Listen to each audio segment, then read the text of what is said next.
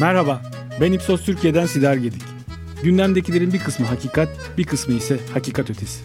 Bizler de bu podcast serimizde çeşitli konuları Ipsos araştırmalarının ve konunun uzmanlarının yorumlarıyla hakikatin ile başlayan sorularımızla ele alıyoruz. Hakikaten hazırsak başlayalım. Merhaba, Hakikaten podcast serimizin bir başka bölümünde daha birlikteyiz. Yaşadığımız hakikat ötesi çağda seçtiğimiz konularda veriye dayalı olarak hakikatenle başlayan sorularımızı tartışıyoruz. Bugün bizce çok özel bölümlerden birini kaydediyoruz. Konumuz hakikaten yapay zeka hayatımızı kökten değiştirecek mi? Ve çok özel konuklarımız var bugün. Arda Özkan bugün bizim şirketimizden uzman olarak benimle birlikte. Arda bizim kilit müşteri programımızdaki senior client officer'larımızdan bir tanesi. Hoş geldin Arda. Hoş bulduk merhabalar sizler.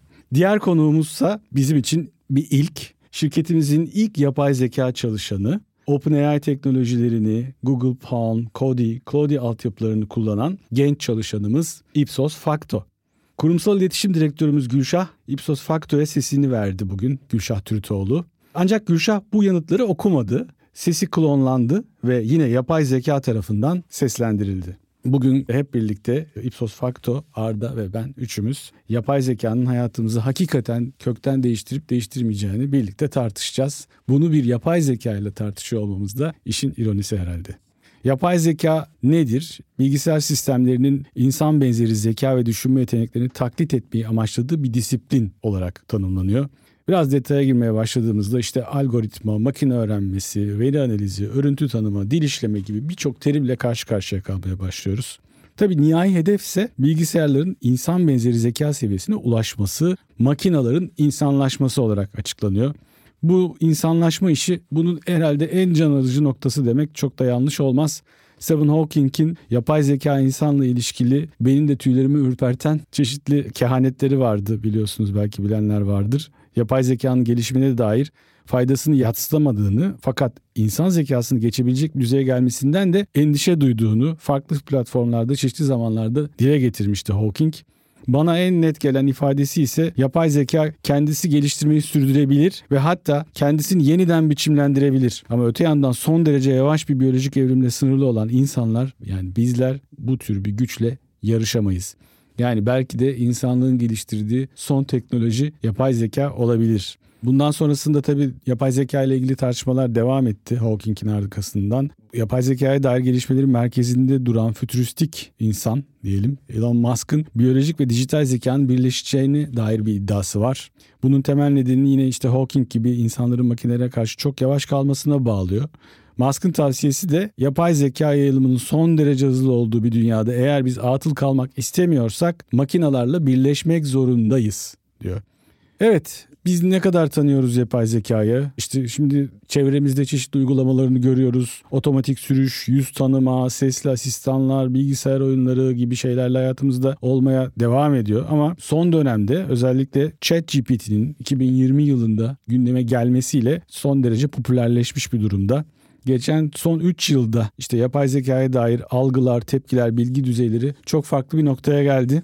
Şimdi aklımıza ne geliyor yapay zeka denince? Etkileri hakkında ne düşünüyoruz? Bugünkü sohbetimizde işte bunu konuşacağız. Ipsos'un Türkiye'ye dair nabız tuttuğu, gündeme dair ve dünya toplumlarına dair yine yürüttüğü Global Advisor araştırmalarından faydalanacağız. Ipsos Facto ve Arda ile birlikte tartışacağız, değerlendireceğiz. Evet, İlk olarak bilinirlikle başlayalım. Yapay zekayı duyduk mu? Biliyor muyuz? Ne kadar biliyoruz? Arda'ya dönüyorum. Teşekkürler Sidar. Bizim Türkiye temsili olarak online yöntemle 800 görüşmeyle tamamladığımız gündeme dair çalışmamızdan bazı sonuçlarla başlamak istiyorum. Konumuza dair ilk sorumuz yapay zeka ya da üretken yapay zeka uygulamalarını duydunuz mu olmuştu. Görüyoruz ki yapay zekanın ismen dahil olsa bilinirliği Türkiye'de %44 seviyesinde. Bu oran erkeklerde %50'ye kadar çıkıyor. 18-25 yaş grubu da buna paralel. Şaşırtıcı olarak 46-55 yaş grubunda da aslında bilinirliğin toplamın üzerinde olduğu bir ayrı bir kitle olduğunu görüyoruz. Eğitim seviyesi arttıkça bilinirlik elbette artıyor. Yüksek öğretim mezunlarında %58'lere kadar çıkıyor. Bilinirlik önemli ama yeterli değil tabii ki. Nasıl bildiklerini sorduğumuzda ise %73'ü bu bilginin sadece ismen olduğunu yani sadece yapay zekanın bir ismini duyduğunu belirtiyor. Kullanıma geldiğimizde ise kullanımda yaygınlık 18-25 grubunda. Bu grubun %11'i bazı uygulamaları denemek için az da olsa kullandığını belirtiyor. Öte yandan bir diğer %10'luk kısım ise bu uygulamaları iş ve gündelik hayatına hali hazırda aslında taşımış durumdalar. Bir yandan dünyada 31 ülkede 22 binden fazla kişinin katıldığı online yöntemle gerçekleştirdiğimiz Global Advisor çalışmasına baktığımızda ise yapay zekanın ne olduğunu iyi olarak biliyorum, anlıyorum diyenler %67 oranında. Bu oran Türkiye'de daha yukarıda %73 ve bu oranla dünyada 9. sıradayız.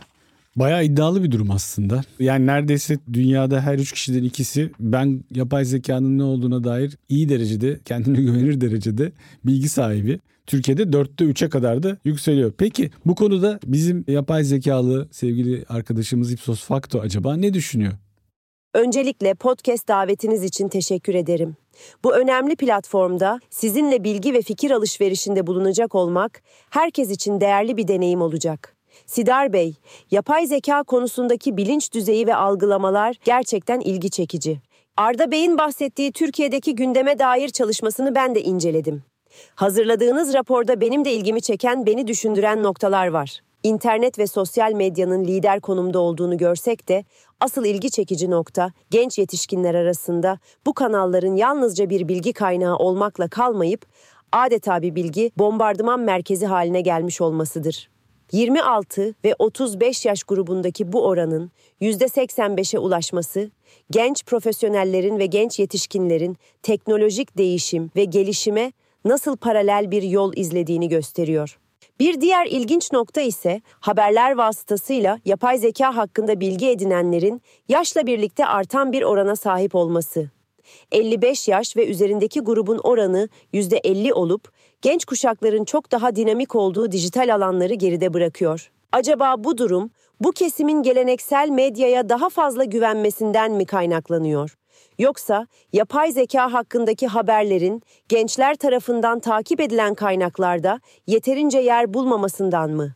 Sonuç olarak yapay zeka gençlerin dijital dünyasından geleneksel medyanın daha sabit kitlelerine kadar her yaş ve sosyal grupta farklı yollarla keşfediliyor ve bu teknolojik devrim yaşamımızın her alanına derinlemesine nüfuz etmekte. Teşekkür ederiz Fakto. Evet, kendimi çok garip hissediyorum. Bunu söylemem lazım ve devam ediyoruz ikinci sorumuzla. Peki yapay zeka ile tanışmamız nerelerde oluyor? İlk nerelerde duyuyoruz ve bu terimi az da olsa bilgilerimizi nereden ediniyoruz? Evet, gündeme dair çalışmamızın çıktıları bu konuda bize neler söylüyor Arda? Araştırmamızda yapay zeka hakkında en sık bilgi edilen kaynağın biraz da tahmin edeceğimiz üzere aslında internet ve sosyal medya olduğunu görüyoruz. Bu oran %75 düzeyinde. Özellikle 18 yaş 35 yaş aralığında mecra kullanımına da tabii bağlı olarak bu oran daha da yüksek. Haberler %35 ile arkadaş çevresi ise %22 ile bunu takip eden diğer iki bilgi kaynağı. Haberdar olunan kaynakları belirterek bir bilgi düzeyi var. Ancak örneğin bize isim belirtebilir misiniz dediğimizde ChatGPT %11 ile spontanda net olarak belirtilebilen neredeyse tek üretken yapay zeka uygulaması diyebiliriz. Yine 18-25 yaş arası burada başı çekiyor. Bu grupta ChatGPT'yi spontan olarak belirtebilenlerin oranı %24. ChatGPT dışında büyük çoğunlukla daha jenerik isimler kullanıldığını görüyoruz. Buna da çok şaşırmıyoruz aslında. Henüz toplum içindeki yaşam evresinin çok başlangıcında en nihayetinde bu teknoloji. Dolayısıyla hayatlarımıza daha tamamen entegre edemedik. Hatta 18-25 yaş grubunun %80'i en az bir örnek yapay zeka ismi belirtebilirken 25 yaş üzeri gruplarda bunun ancak yarısını belirtebildiklerini görüyoruz. Uygulama isimlerini daha sonrasında biz hatırlatarak sorduk. Burada ChatGPT'nin hatırlattığımızda toplam bilinirliği %28'e kadar çıktı. 18-25 yaş grubunda ise %55'e kadar çıktı. %27'lik bir grupsa bunu OpenAI olarak bildiğini belirtiyor. Bing'in bilinirliği %19, Big Panda ise %12'lik bir orana sahip. 55 yaş grubunda Bing yapay zeka uygulamasının %30'lara kadar çıkan ve bunu en çok bilen kitle olduğunu gördük bu arada. Bu da muhtemelen entegre olarak gelmesi ve kullanımlarına ilgili. Tabii bu programları bilinirliğiyle beraber benzer şekilde kullanımları da gelişiyor. Kullanım oranlarıyla bilinim oranları ve hangi yapay zeka uygulamalarının kullanıldığı bilinirlikte çok benzer şekilde yaş gruplarında ayrışıyor. Evet. Çok teşekkür ederim. Yani tabii her kategoride, üründe, hizmette olduğu gibi kullanım bilinirlikle birlikte artıyor. Yani ne kadar kullanılıyorsa bilinirlik de onunla birlikte paralelinde artıyor, popülerleşiyor. Peki yapay zeka deyince neden çoğunluk ChatGPT, OpenAI diyor? Bunu biraz araştırdığımızda ChatGPT'nin dil destekli ve insana dayalı öğrenme modeli olmasının aslında chatbotlar arasında onu ön plana çıkardığını görüyoruz. Tabi burada yumurta mı tavuktan, tavuk mu yumurtadan gibi bir durum da var. Öğrenme modeli bu olunca işte unsupervised learning olarak adlandırılıyor. Uygulamanın herkese açık olması, hızlı ilerlemesi için çok büyük avantaj. Kurucuların da önceliklendirmesi bu yönde olmuş zaten. Ne kadar fazla insan kullanırsa o kadar fazla bilgi akışı, düzenleme ve insana daha çok yakınlaşma imkanı olur düşüncesiyle bugüne gelmişler. Tabi bu hızlı gelişimle birlikte son bir yılda pek çok karşı fikir de duyduk. İşin etik, sosyal yönleri hatta hukuki yönleri tartışmaya açık konular. Bu konuda çeşitli çalışmalar da başladı. Gerek Amerika Birleşik Devletleri'nde gerekse Avrupa Birliği'nde. Peki biz bugün neleri başarıldığını, insan ve toplum arasında nasıl algılandığına odaklanıyoruz tabii bütün bunların ötesinde. Bu konuda Ipsos Facto acaba ne düşünüyor, neler diyecek bize? Hmm, güzel bir soru. Verileri incelediğimde iş yerinden öğrenme oranının genelde düşük oluşu da göze çarpıyor. Ancak 55 yaş üstü grubunda ani bir yükseliş var. %15 gibi bir oran kariyerlerinde daha üst seviyeye ulaşmış, yönetici ve karar verici pozisyonlardaki bireylerin mesleki kaynaklardan yapılan bilgilendirmelere daha fazla açık olduğunu düşündürebilir. Belki de bu grup için iş yerindeki eğitimler ve seminerler yapay zeka konusunda bilinç ve farkındalığın artırılmasında kritik bir role sahip. Elbette insanların teknolojik gelişmeleri yakından takip etmeleri önemli. Bu hızlı ilerlemeler dünya için önemli bir adım olarak kabul edilebilir. Kahve molası sırasında bile yeni teknoloji dostumuz olacak mı yoksa hayatımızı tamamen ele mi geçirecek diye şaka yapıyorlar. Kim bilir belki de yakında kahve siparişi verirken birbirimize içtenlikle nasıl gidiyor diye sorarız.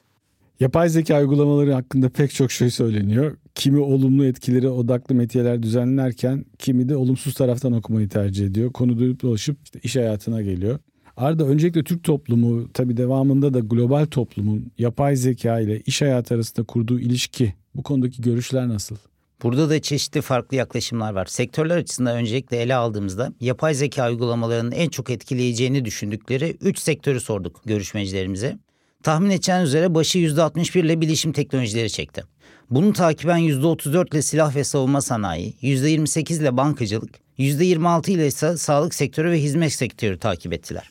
Yapay zekanın gelişime ve iş hayatına nasıl bir etkisi olacağını sorduğumuzda ise 18-25 yaş grubunun %64'ü kendi jenerasyonları için yapay zekanın çok büyük bir fırsat getireceğini düşünüyorlar.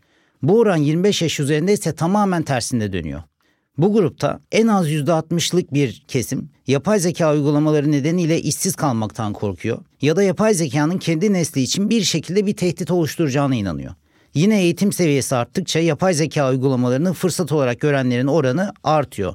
Lisede %50, yüksek öğrenimde %51'e kadar fırsat olarak gören tüketicilerimiz var.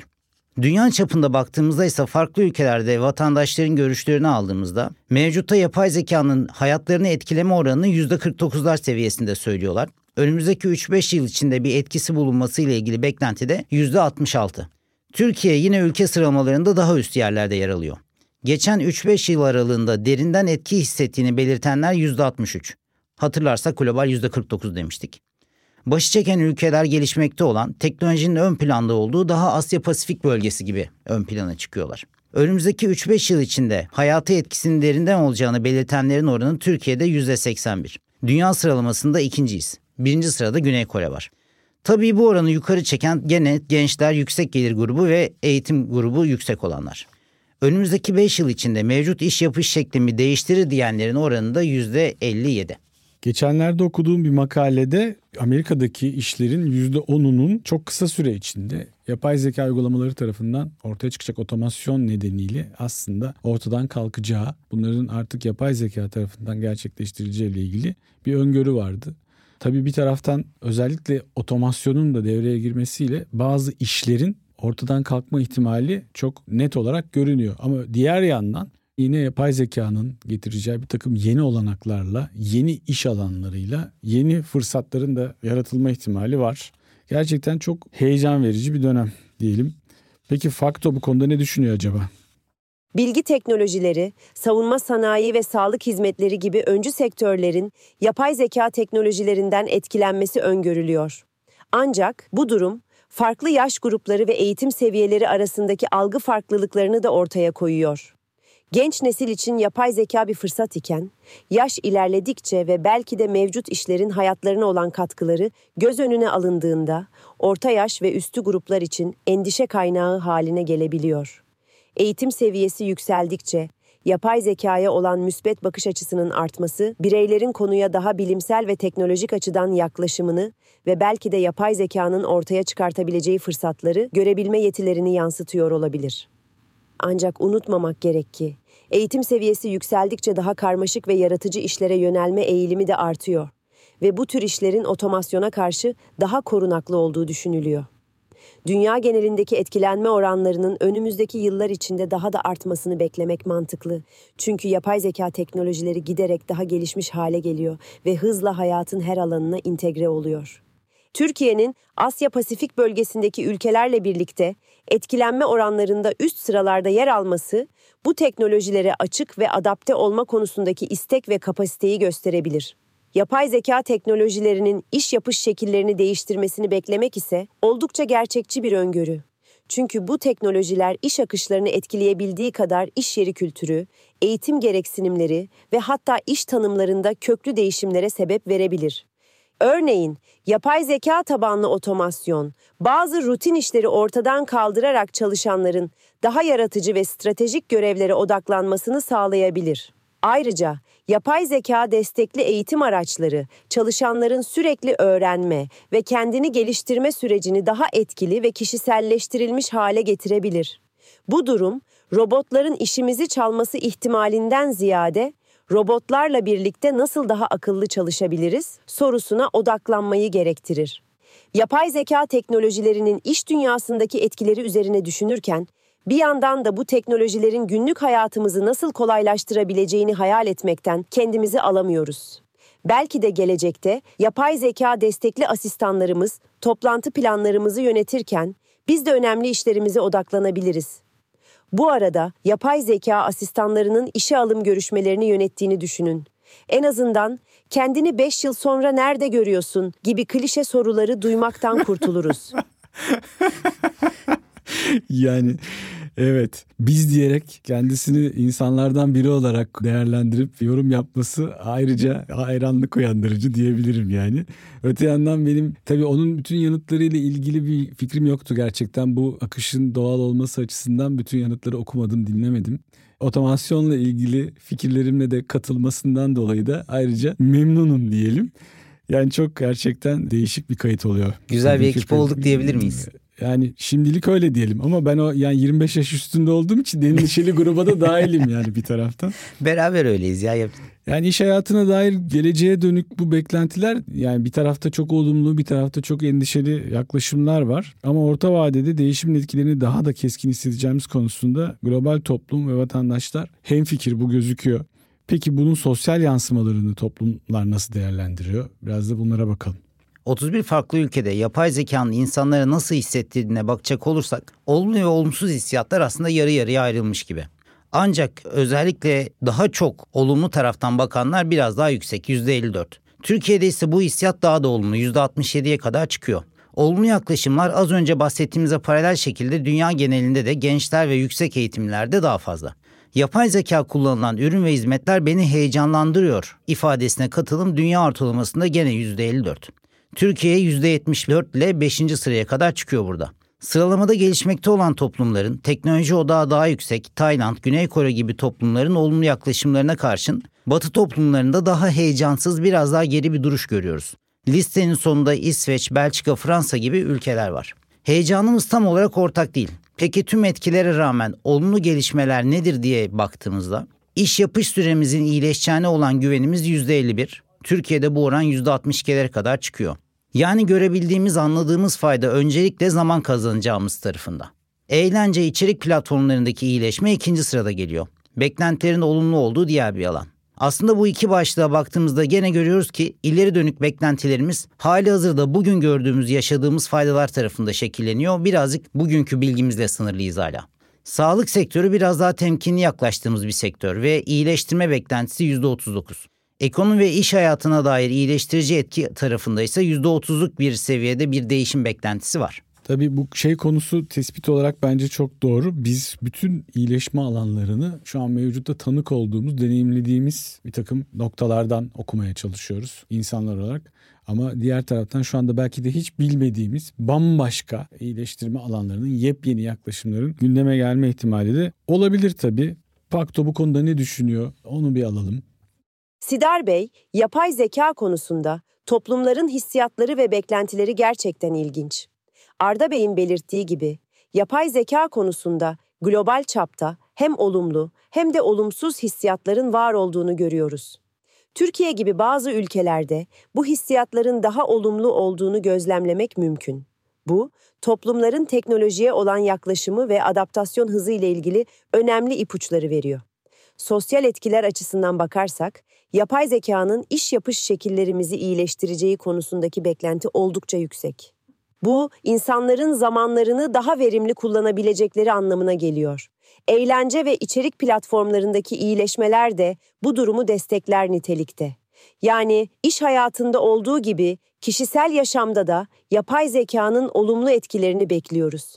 Ancak sağlık ve ekonomi gibi daha temkinli yaklaşılan alanlarda da yapay zekanın potansiyel katkılarının olduğu görülüyor. Sağlık sektöründe örneğin yapay zeka destekli teşhis ve tedavi yöntemleri hastalıkların daha erken ve doğru şekilde tespit edilmesine yardımcı olabilir. Bu da hem bireysel sağlık açısından hem de genel sağlık sistemi için büyük bir kazanım. Ekonomik açıdan bakıldığında yapay zeka sayesinde iş piyasasında yeni iş imkanları ve rollerin ortaya çıkması muhtemel. Evet, bazı işlerin otomatize olması ve insan gücünün yerini alması riski var ama aynı zamanda yeni ve farklı beceri setleri gerektiren iş alanları da doğacak. Bu durum eğitim sistemlerinin ve iş gücünün adaptasyonunu zorunlu kılacak. Sonuç olarak sosyal etkiler açısından yapay zekanın getireceği değişimler sadece teknolojik değil, aynı zamanda kültürel ve toplumsal yapıları da dönüştürecek. Bir yandan heyecan verici, bir yandan da temkinli olmamız gereken bir süreç bu. Ama şunu unutmamak lazım. Gelecek ne kadar gelişmiş teknoloji içerirse içersin, sonunda insanların elinde şekillenecek. O yüzden robotlar aramızda gezerken bile en önemli şey insan olmanın ne demek olduğunu hatırlamak olacak. Sidar Bey, bu konuda siz ne düşünüyorsunuz? E, çok teşekkür ederim bana bu soruyu sorduğun için öncelikle. Yani bu insan olmanın önemiyle ilgili seninle aynı fikirde olmak benim için çok ironik tabii ki. Ama bir şeyi merak ettim. Bu bahsettiğin farklı sektörlerde otomatize olacak iş türleri ve yeni doğacak imkanlar dedin yani. Ben de bu arada aynı fikirdeyim kesinlikle. Peki bize bununla ilgili örnekler verebilir misin? Var mı bir takım örnekler?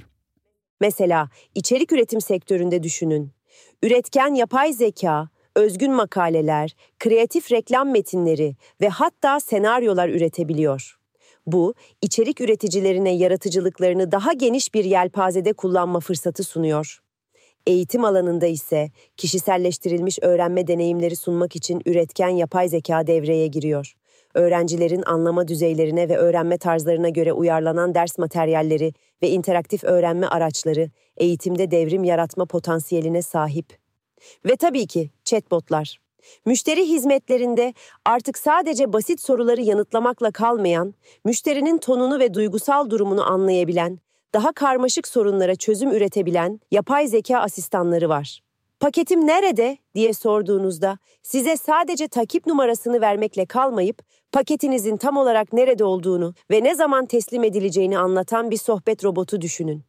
Yeni teknoloji, moda ve tasarım sektöründe de yenilikler getiriyor. Yapay zeka, geçmiş trendler ve güncel verileri kullanarak benzersiz ve özgün tasarımlar yaratıyor. Böylece tasarımcılar yapay zekanın sağladığı veri analizleriyle kişiselleştirilmiş ve yenilikçi tasarımlar sunabiliyor. Tabii ki veri bilimi alanındaki gelişmeleri de merak ettiğinizi düşünüyorum.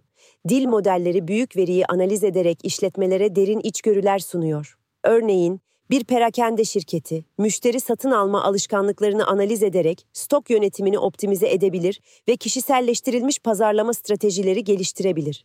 Bu sistemler doktorlara hızlı ve doğru teşhisler koymada yardımcı oluyor.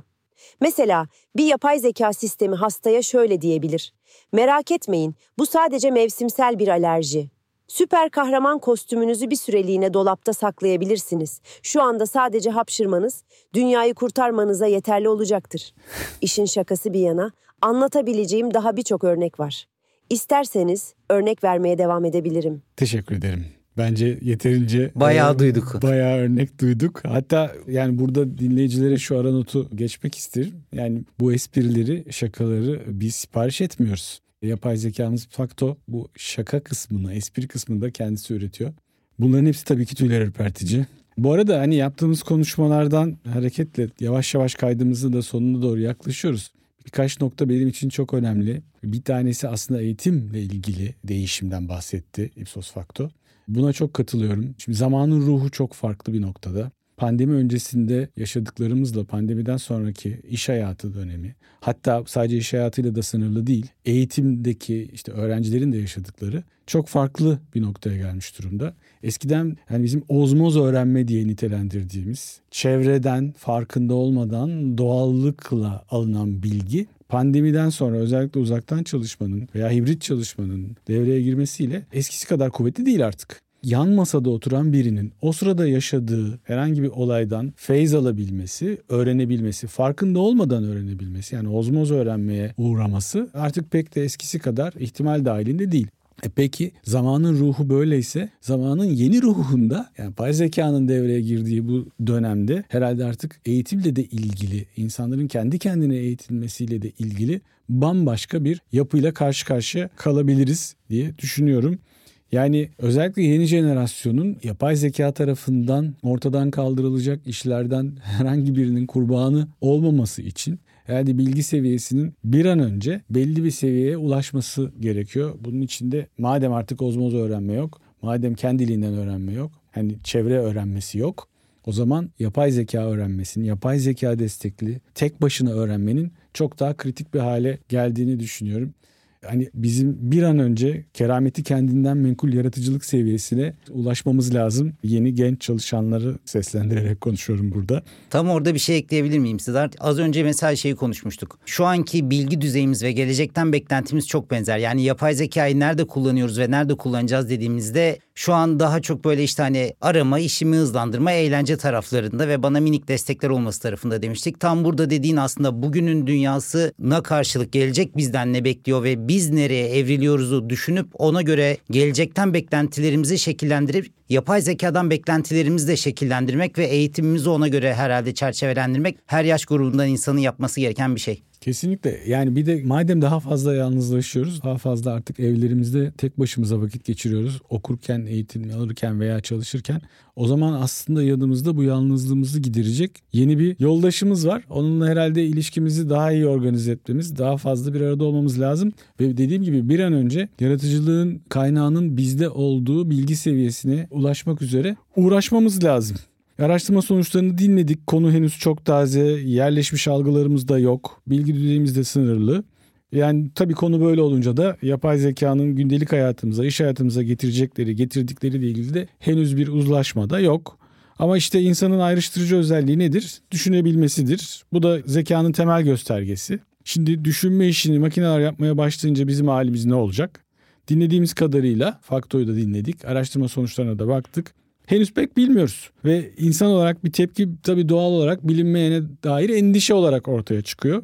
En başta hakikaten yapay zeka hayatımızı kökten değiştirecek mi demiştik. Hayatın bazı alanları köklü, bazı alanlarında daha sınırlı değişiklikler olabilir. Bunlar bizi bekliyor. Ancak bunu bir tehdit, insan gücünün işlevsiz hale gelmesi gibi yorumlamak yerine tüm bu dijitalleşme ile içinde bulunduğumuz data yığınlarının doğru işlenmesi, işin hızlanması, süreçlerin kolaylaşması ve görünmez hale gelmesi gibi de yorumlayabiliriz. Ortaya çok ciddi bir zaman çıkacak. Yani bize kalan bir zaman olacak. Bu zamanı yapay zeka üretecek. Bizim için önümüzdeki temel sorulardan bir tanesi de peki biz bu zamanı nasıl kullanacağız? Teşekkür ediyorum hem Ipsos Facto'ya hem de Arda'ya bugünkü konuklukları için teşekkürler. Çok teşekkürler sizler. Çok keyifli bir sohbetti diyelim. Yapay zekamız faktörüyle beraber benim için çok keyifli bir sohbet oldu. Sağ olun.